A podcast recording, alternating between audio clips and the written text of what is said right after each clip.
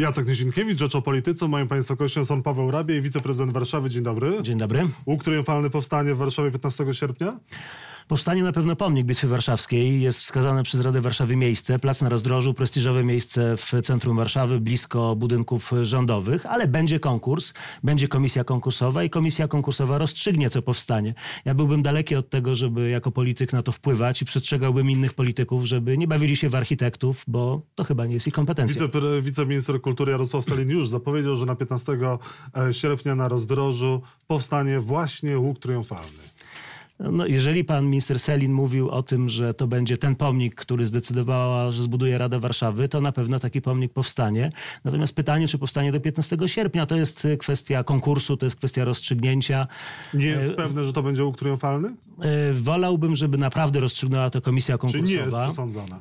Kiedy politycy Dzisiaj. zaczynają mówić o tym, jak ma wyglądać jakiś pomnik, to mi się naprawdę zapala czerwone światełko. I myślę, że to jest jeden most za daleko. naciskami rządzących? Nie, ale politycy nie są od tego, żeby wymyślać, jak pomniki wyglądają że łuk triumfalny to no, Są od tego, mamy pomysł. w Warszawie mnóstwo architektów, mamy dużo osób. Chyba które... Jan Pietrzak był pierwszą osobą, która powiedziała kilka lat temu nawet o łuku triumfalnym, który powinien stanąć w Warszawie. Pytanie, czy to według wiceprezydenta Warszawy jest dobry pomysł? Ja lubię łuki triumfalne, widuję łuki triumfalne na świecie. To jest forma z lat, z wieku XIX, początku XX. E, łuk triumfalny na pewno w latach 20-30 po Bitwie Warszawskiej byłby adekwatny. Pytanie, czy dzisiaj nie potrafimy znaleźć jako nowoczesne społeczeństwo, nowoczesna architektura E, formuły, która upamiętniała Bitwę Warszawską w sposób, powiedziałbym, bardziej e, nowoczesny. To znaczy, Ale znowu, jaki, znowu jaki? nie wiem, nie chcę dywagować, dlatego że naprawdę uważam, że jeżeli politycy zaczynają wchodzić na teren sztuki i projektowania pomników, to coś jest z nimi nie w porządku. No Zostawmy żywe to. pomniki, na przykład e, przedszkola, e, szpital i tak dalej. to jest, to jest jedna ze ścieżek. Finowie na rocznicę swojej niepodległości zbudowali bibliotekę po to, żeby służyła wszystkim obywatelom i to jest, to jest rzeczywiście żywy pomnik. To jest coś, co się przydaje państwu, miastu, miastu, coś, co jest też no, architektonicznie perełką i będzie przypominało, myślę, wszystkim rocznicę tej niepodległości. Ja myślę, że jakby dwa kierunki są możliwe. Pierwszy to jest taki, że trzeba zbudować, czy warto, może inaczej, warto zbudować Muzeum Bitwy Warszawskiej w Osowie. Rząd się za to zabrał kilka lat temu, zabrał się za to MON, zabrał się minister Macierewicz, znany kłótnik, skończyło się pisowską kłótnią. Konceptu nie ma. Jest wiele przykładów pól bitewnych, gdzie takie y, muzea są. Jest Waterloo na przykład, które pamiętam, że odwiedzałem. Tam jest muzeum, można się zapoznać z historią bitwy, zobaczyć jak ona przebiegała. Y, są w Stanach Zjednoczonych też takie pomniki, które, znaczy muzea, które dotyczą pól bitewnych. Myślę, że to miałoby walor edukacyjny. Też dziwię się, dlaczego na przykład bitwa pod Grunwaldem nie jest przecież też ważna data w polskiej historii. Spotykają się tam osoby, które lubią ją odtwarzać. To byłoby ciekawe. Albo na przykład most, gmach, nadać temu nazwę. Łuki triumfalne, gargantuiczne jakieś takie formy, to, to, to, to jest pytanie, czy to jest coś, co jest dzisiaj nam, nam potrzebne, żeby rzeczywiście godnie, godnie upamiętnić trochę stara forma, no, z czasów rzymskich, klasyczna, owszem, ale, ale znowu, myślę, że to, to powinno być akurat tematem dyskusji, ale wśród architektów, wśród ludzi, którzy zaproponują koncepcję, a, a, nie polityków. Jak polityk wymyśla to, jak ma pomnik wyglądać, to, to, to widzimy, co mamy. Warszawski ratusz, gdyby to był jednak ten łuk triumfalny, będzie robił problemy? Ale, budowie tego. Ale jest pytanie znowu gdzie? Czy, czy, czy, czy, na Wiśle, czy. Y, Według Pana jaka lokalizacja jest najlepsza? Ja słyszałem już o wielu pomysłach różnych wielkich y, budowli typu Buławę na Wilanowie, bo taki pomysł przecież był, żeby była wielka Buława, na górze kręcąca się restauracja. Y, różne monumentalne pomysły były. Mnie szczerze mówiąc ten y, pomysł pomnika w środku Wisły kojarzy się z byłymi republikami radzieckimi. No tam takie rzeczy widuję. No, w Kazachstanie pasowałby na pewno idealnie. Czyli łuk triumfalny na Wiśle również. Nie? No nie, no to jest, jest no to znaczy, to, to, nawet można na to spojrzeć i się zastanowić, kto i dlaczego to wymyślił. Natomiast y, pomnik w, na Placu na Rozdrożu, w ważnym miejscu, y, wymyślony przez, y, w konkursie, czy też który zostanie wyłoniony w konkursie, to jest, to jest myślę adekwatne. Warto tą bitwę upamiętnić. To była ważna data w polskiej historii, w historii Warszawy też przecież, bo nazywa się Warszawska, była pod Warszawą, ale też w historii Europy, więc jest co pokazać. Nie chcę uderzać w nutę przez 8 ostatnich lat, no ale przez 4 lata naprawdę było wiadomo, że mamy rocznicę rocznicę stuletnią rząd to Muzeum w Osowie mógł zrobić. E, w przyszłym roku będziemy też mieli okrągłą rocznicę katastrofy smoleńskiej. Jak Warszawa chce upamiętnić to wydarzenie? Czy Lech Kaczyński będzie w końcu miał ulicę swoją Warszawie? No, Warszawa to upamiętnia to wydarzenie właściwie od początku, bo przecież myśmy od razu zadbali, żeby pomnik na Powązkach y, powstał y, w, w, Na cmentarzu. w, na cmentarzu, w tej alei, gdzie, gdzie leżą, leży tyle Powinna osób. powstać ulica Lecha Kaczyńskiego w Warszawie? Prezydent jasno zadeklarował, że jest za tym, że takie, takie miejsce jest. Ważne, żeby jedna rzecz została dochowana. Jeśli chodzi o ulicę, to jest to kompetencja Rady Warszawy. Rada Warszawy powinna taką decyzję podjąć. Sposób, w jaki usiłowano to zrobić ostatnio, był nie na miejscu, był bezsensowny. Skończył się tym, że wszystkie te propozycje ulic y, nie przeszły. Kompetencja Rady Warszawy, myślę, że jest, jest poczucie. Lech Kaczyński był warszawiakiem, prezydentem Warszawy, prezydentem Polski. Na pewno jest przestrzeń do rozmowy, ale znowu, jak jest tutaj taki nacisk polityczny i usiłuje się to przeprowadzić lewą ręką przez prawe ucho w jakiś taki nie do końca legalny sposób, to to nigdy nie kończy się W pańskiej opinii Lech Kaczyński powinien mieć e, swoją ulicę w Warszawie? Moim zdaniem tak, dlatego że w Warszawie się urodził, z Warszawą był związany, potem oczywiście z Sopotem, z Trójmiastem, z Solidarnością tam. Był prezydentem Warszawy, Dobrze jest to na byłoby, pewno gdyby powód. na tą rocznicę e, dziesiątą e, taka ulica była w Warszawie, powstała? Myślę, że dobrze byłoby. To jest tak, że już te, po 10 latach te emocje, powiedziałbym, też jakoś inaczej się układają i całe szczęście. Szkoda, że po drodze było tyle kłamstw Komisji Macierewicza, tyle teorii zamachów, tyle powodów, dla których e, ta rocznica e, dla wielu osób jest czymś, o czym nie chcą myśleć po prostu. Tam znaczy dla mnie to też jest taka rocznica osobista. Tam zginęło bardzo wielu moich przyjaciół, znajomych, osób, które znałem. Anna Walentynowicz, o której pisałem książkę, Olek Szczygło, mój, mój wielki przyjaciel, więc y, naprawdę warto o tym pamiętać. Natomiast szczerze mówiąc, ja osobiście, mimo że pamiętam, byłem w y, siódmą rocznicę, o ile dobrze pamiętam, katastrofy smoleńskiej w Smoleńsku, tam na miejscu, co było bardzo dużym przeżyciem, to jak myślę o, kolejnej rocznicy, miesięcznicy, to jakby mam we- wewnętrzne takie przekonanie, że że, że mm, kojarzące się bardziej właśnie z takimi awanturami niż z tym, że potrafimy godnie te rocznice w tej chwili obchodzić i czcić. A Warszawa jakoś zainicjuje tą rocznicę? Przygotuje się w jakiś sposób? Coś zaproponuje? Ja myślę, że wystarczy, jeżeli będziemy godnie o tym pamiętali, jeżeli będziemy pamiętali, że mm, to- Ale pytanie ta- o obchody. data Czy, czy, jest... czy są planowane jakieś obchody? Czy... Nic mi o tym nie wiadomo, ale też pytanie, jak one miałyby wyglądać. Myślę, że y, ktoś, nie pamiętam już, który poeta napisał taki, taki fajny wiersz, że jednak pamięć najlepiej karmi się mimo wszystko ciszą. To znaczy my powinniśmy pamiętać, powinniśmy y, celebrować to w sposób niehałaśliwy. Wielkie obchody z wielkimi trybunami, patetycznymi przemowami, że polecieli, zginęli, oddali swoje życie i tak dalej.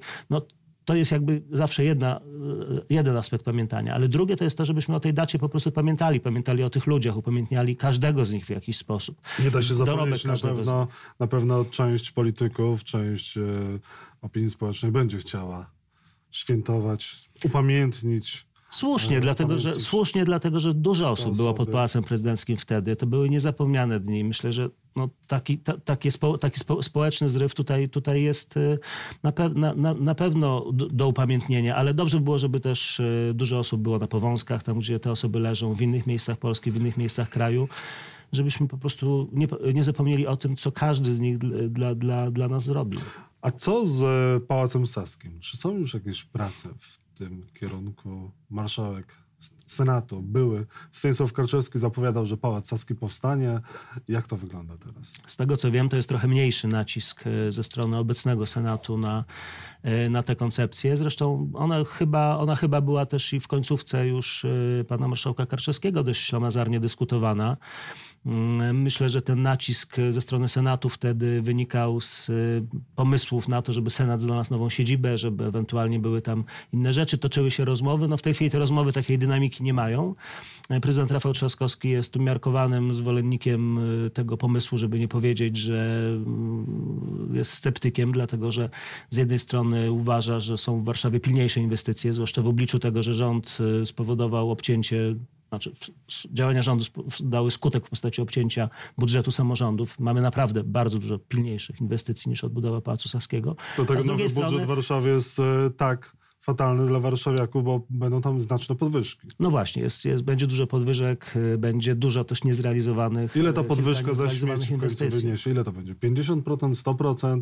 Osoby starsze, które mieszkają e, same, też będą musiały płacić takie horrendalne stawki? No, to nie jest dla nikogo nigdy dobra wiadomość. Natomiast to jest tak, że y, powody podwyżki śmieci są w dużej mierze poza miastem. To nie jest tak, że miasto sięga do kieszeni swojego mieszkańca. My musimy pokryć koszty funkcjonowania systemu wywozu śmieci oraz Ale czy na tych- przykład tych osoby kwestii. samotne, starsze też poniosą tak drastyczne koszty, czy wy będziecie starali się jakoś to e, inaczej rozliczać, pomóc? Jak to będzie Myśmy wyglądało? zaproponowali taki system, który zakłada tak średnio bym powiedział dwukrotną podwyżkę kosztów w stosunku do obecnych, co i tak jest nie, powiedziałbym nie- niedużo w stosunku do tego, że koszty odbioru śmieci wzrosły trzykrotnie, a przerobu czterokrotnie w ciągu ostatnich dwóch, trzech lat, co jest skutkiem kombinacji bardzo różnych czynników.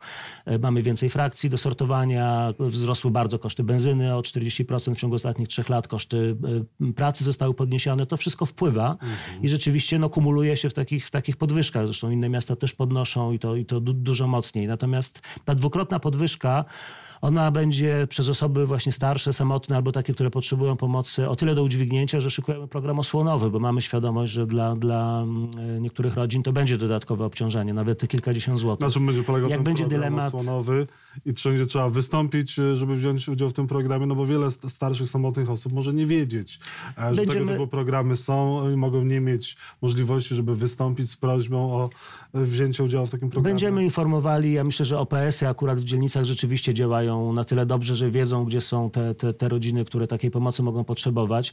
Myślę, że tematyka śmieci będzie w najbliższych miesiącach y, dominowała, nie tylko dlatego, że jest podwyżka, ale także dlatego, że jest wymóg tego, żeby śmieci sortować. Jest pięć frakcji, trzeba się nauczyć tego to robić. Ja sam mam sporo dylematów, co do którego woreczka wyrzucić i co do organicznych, a co do zmieszanych.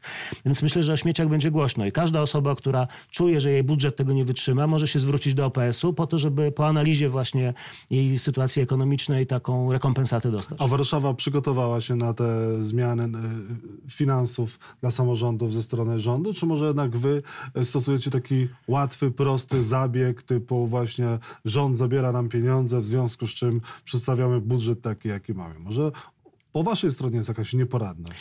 Nie, myśmy bardzo dużo o tym e, rozmawiali. Odbyło się kilka takich długich, bardzo intensywnych spotkań całego kolegium e, miasta, czyli prezydenta, zastępców, gdzie każdy z nas analizował swój obszar. Ja mam bardzo potężny obszar, bo polityka społeczna to jest kilka miliardów złotych. E, To są nasze programy żłobkowe, niepełnosprawni, bezdomni, seniorzy, wszystkie te programy, prowadzenie DPS-u, domów pomocy społecznej, to są zdrowie, szpitale. Myśmy szukali oszczędności wszędzie. Więc ja oczywiście mogłem wykonać ruchy w niektórych programach, ale zebranie, ścięcie z budżetu miasta, miliarda dwieście, to jest przy 18-miliardowym budżecie Warszawy, to jest ładnych parę procent. To jest no, potężny cios w finanse miasta. Będziecie ścinać e, schronisku dla zwierząt, e, dla psów paluchowi? Nie, no absolutnie nie. Któryś z radnych zrobił e, dym wokół tego, bo źle przeczytał budżet. Budżet Palucha składa się z tego, co daje Warszawa i z tego, co daje trzy ościenne gminy. I on nie zauważył tej dodatkowej A kwoty. Budżet ratusz, będzie a taki ratusz sam. zamiast to zdementować, pozwolił tej informacji przez 24 godziny żyć do tego stopnia, że sam premier nawet zabrał głos w tej sprawie. Zgadzam się, potrzebne są szybkie działania komunikacyjne. Jeżeli się pojawia Zawaliliście taki... komunikacyjnie w sprawie palucha? To jest wyzwanie. Musimy mówić jest o tym wyzwanie. szybciej. Wszystko jest Mogliśmy wyzwanie. to, powiedzieć, mogliśmy to powiedzieć szybciej, zgadzam się, i powinniśmy to powiedzieć szybciej, ale Chaos, to w takim razie chaos jest po waszej stronie. Wy ten chaos wywołaliście, bo nie zareagowaliście odpowiednio szybko. y, powinniśmy szybko zareagować. Absolutnie. Natomiast to, że pan premier zabrał głos, to się akurat może i dobrze składa, bo naprawdę jest parę rzeczy, które jako premier mógłby zrobić. Jest znaczy? kwestia chipowania na przykład zwierząt obowiązkowego, jest kwestia y, ogólnokrajowej bazy, bo bardzo często jest tak, że y, z tym, kto jest właścicielem, jest problem. Jest kwestia bezwzględnego zakazu trzymania zwierząt na smyczy czy, czy na łańcuchu, tak, w tym sensie przy budzie. Jest kwestia tego, żebyśmy, żeby rząd przekazał Paluchowi teren od portów lotniczych, gdzie chcemy schronisko rozbudować, bo myślę, że będziemy e, rozbudowywali e, e, je. Także tych tematów jest sporo, więc może akurat ta reakcja pana premiera być może podyktowana sercem, być może kalkulacją, żeby Warszawie znowu jakoś dokuczyć albo uszczypnąć. Jest to tyle dobra, że szybko wystosowaliśmy postulaty do rządu, które myślę reprezentują postulaty miłośników zwierząt. No i na co wy liczycie od, ze strony Mateusza Morawieckiego w sprawie chipowania zwierząt, przepraszam? Na to, że taka ustawa się pojawi. A to wy przedłożycie taką ustawę Koalicji Obywatelskiej? No ale zaraz, jeżeli to, pan premier że, mówi- Że, że Prawo i Sprawiedliwość poprze taką ustawę? Jeżeli pan premier mówi o milion złotych brakuje w paluchu, to straszna rzecz, to w ogóle jest katastrofa No, na miarę Czarnobyla. To, no, byłoby- to byłaby to straszna byłoby rzecz. źle. Gdyby to była prawda, byłoby źle. Ale y, budżet palucha będzie na poziomie co najmniej niezmienionym w stosunku do ubiegłego roku. I akurat to jest taka rzecz, o którą Warszawie bardzo wiele osób dba, również z poziomu zarządu, bo jak wiadomo, pan prezydent ma psa, kocha zwierzęta, e, również koordynatorka, która się tym zajmuje, więc tu obaw nie ma. Natomiast ja myślę, że jeżeli ktoś zabiera głos w tej kwestii i robi to szczerze, to pan premier naprawdę powinien się jako rząd pochylić nad taką PiS ustawą. powinien e, przedstawić ustawę w Sejmie, projekt ustawy, Ale takie są- później takie są przeprowadzi błyskawicznie przez Sejm Takie są postulaty obrońców zwierząt od dawna. Pan premier ma A wy, zaplecze. a wy Koalicja Obywatelska, Pan premier ma tego typu, zaplecze. przy, tego, przy tego typu Ja, projekt ja nie jestem pewien, czy w poprzedniej kadencji nie został złożony taki projekt przez opozycję. I podobnie jak, podobnie jak wie, no, jest dyskontynuacja, ale podobnie jak wiele projektów po prostu przepadł w tych zamarzarkach. Myśmy składali projekt. Myśmy składali projekt odszkodowań dla lokatorów pokrzywdzonych reprywatyzacją. Składaliśmy projekt, żeby nie było zwrotów Ale jest nowy parlament, jest nowe otwarcie. Złożycie? Y, Reprywatyzacyjne bez wątpienia złożymy. Jakieś y, tutaj projekty bez wątpienia będą. Patrzył pan wczoraj na y, przesłuchanie Mariana Banasia, czy też na wystąpienie Mariana Banasia przed Sejmową Komisją. I co pan sobie myśli o sprawie pana Banasia odnośnie jego kamienicy? Pan zajmuje się w Warszawie kwestią reprywatyzacji. Rzeczywiście jest tak, że są w Warszawie, w Krakowie e, pokoje na godzinę, gdzie można przyjechać, odpocząć przed, po, w pracy i tak dalej? Pan co, znam do, dobrze dosyć Kraków. Kilka lat mieszkałem tam weekendowo z uwagi na liczne projekty i liczne tam zaangażowania osobiste. Tam są pokoje na godziny, ale to są pokoje z czerwonymi firankami najczęściej, rzeczywiście, a nie takie, w których podróżny może się zatrzymać, żeby odpocząć i pojechać gdzieś dalej. Myślę, że wszyscy mamy świadomość, co działo się w tak zwanej kamienicy Banasia i jest sporo świadectw społecznych na ten temat i myślę, że dziennikarze dobrze tą sprawę naświetlili. Dzisiaj, jeżeli pan y, prezes Banaś usiłuje odwracać kota ogonem i bezczelnie w żywe oczy po prostu mówi ludziom, że to, są, to były pokoje na godziny dla zdrożonych pielgrzymów, którzy chcieli sobie y, odpocząć w drodze z, do Krakowa i Łagiewnik na przykład, to myślę, że to jest po prostu żenujące, a mnie osobiście oburza to, bo to pokazuje, jakimi, znaczy, ja- jakimi, jakich ludzi mamy w państwie. To jest bardzo ważne stanowisko, notabene stanowisko, które kiedyś piastował Lech Kaczyński. To jest instytucja badająca inne państwowe instytucje.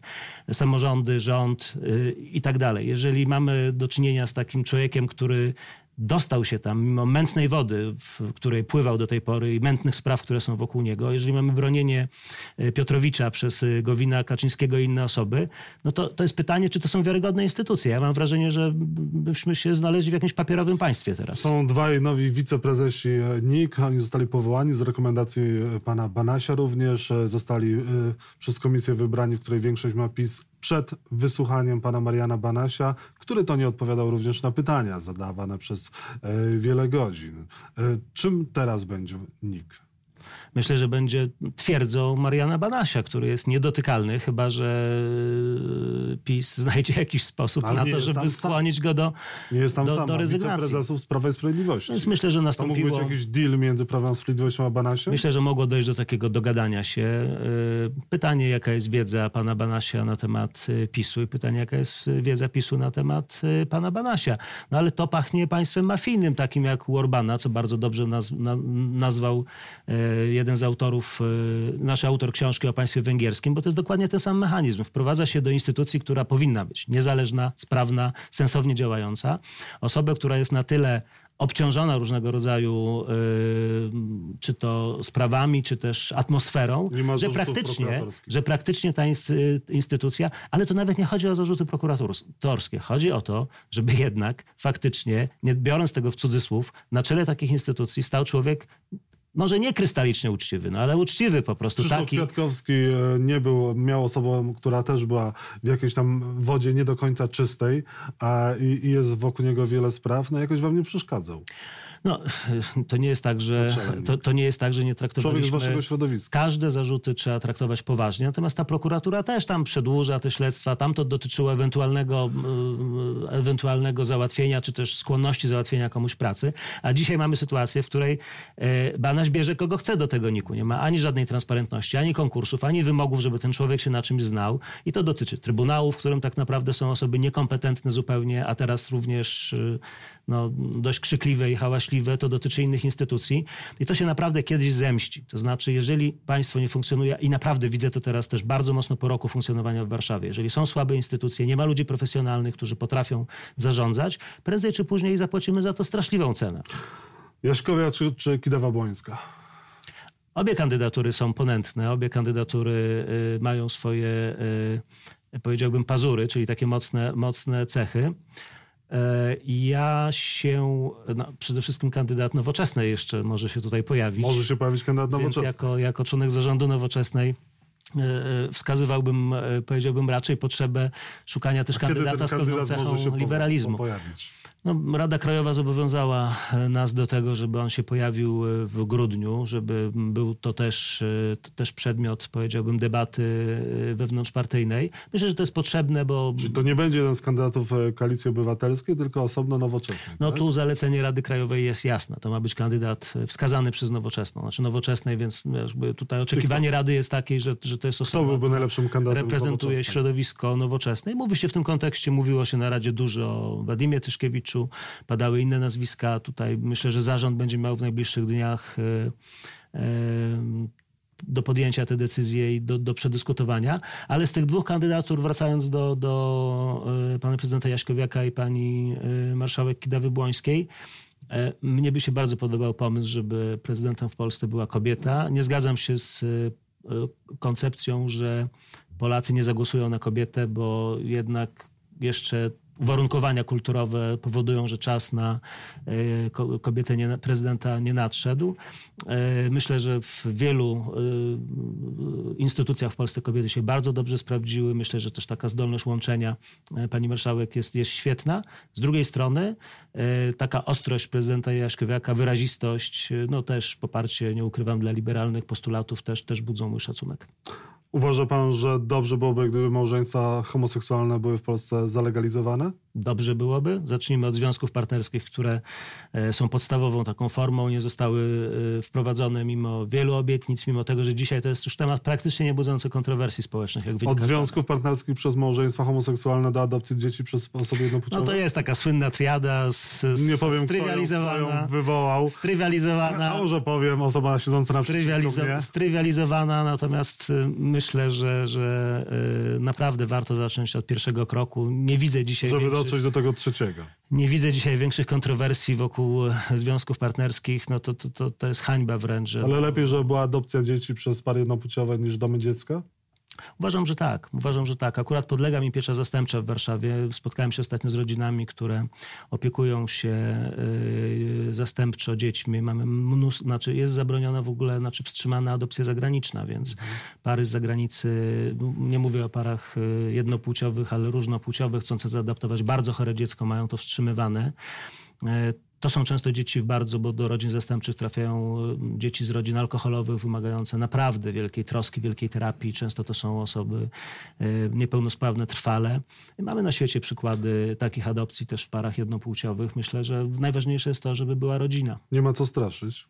Nie ma co straszyć, ale myślę, że też ten strach o tyle mm, pozytywnie dla, dla, dla kwestii poparcia dla związków y, jednopłciowych zadziałał, że y, oczywiście PiS ugrał na tym dodatkowe punkty. Było to obrzydliwe, powstały te uchwały o strefach LGBT, włączył się w to. A może tego właśnie są Polacy, że Polakom nie podoba się, nie chcą, żeby by doszło do adopcji dzieci przez pary Myślę, że to budzi duże i słusznie, to budzi duże obawy i kontrowersje, ale obawy trzeba wyjaśniać. Ale myślę, że, Czas że na debatę na ten Myślę, że Polacy temacie. też są tacy, że widzą, że wokół nich jest dużo osób o odmiennej orientacji.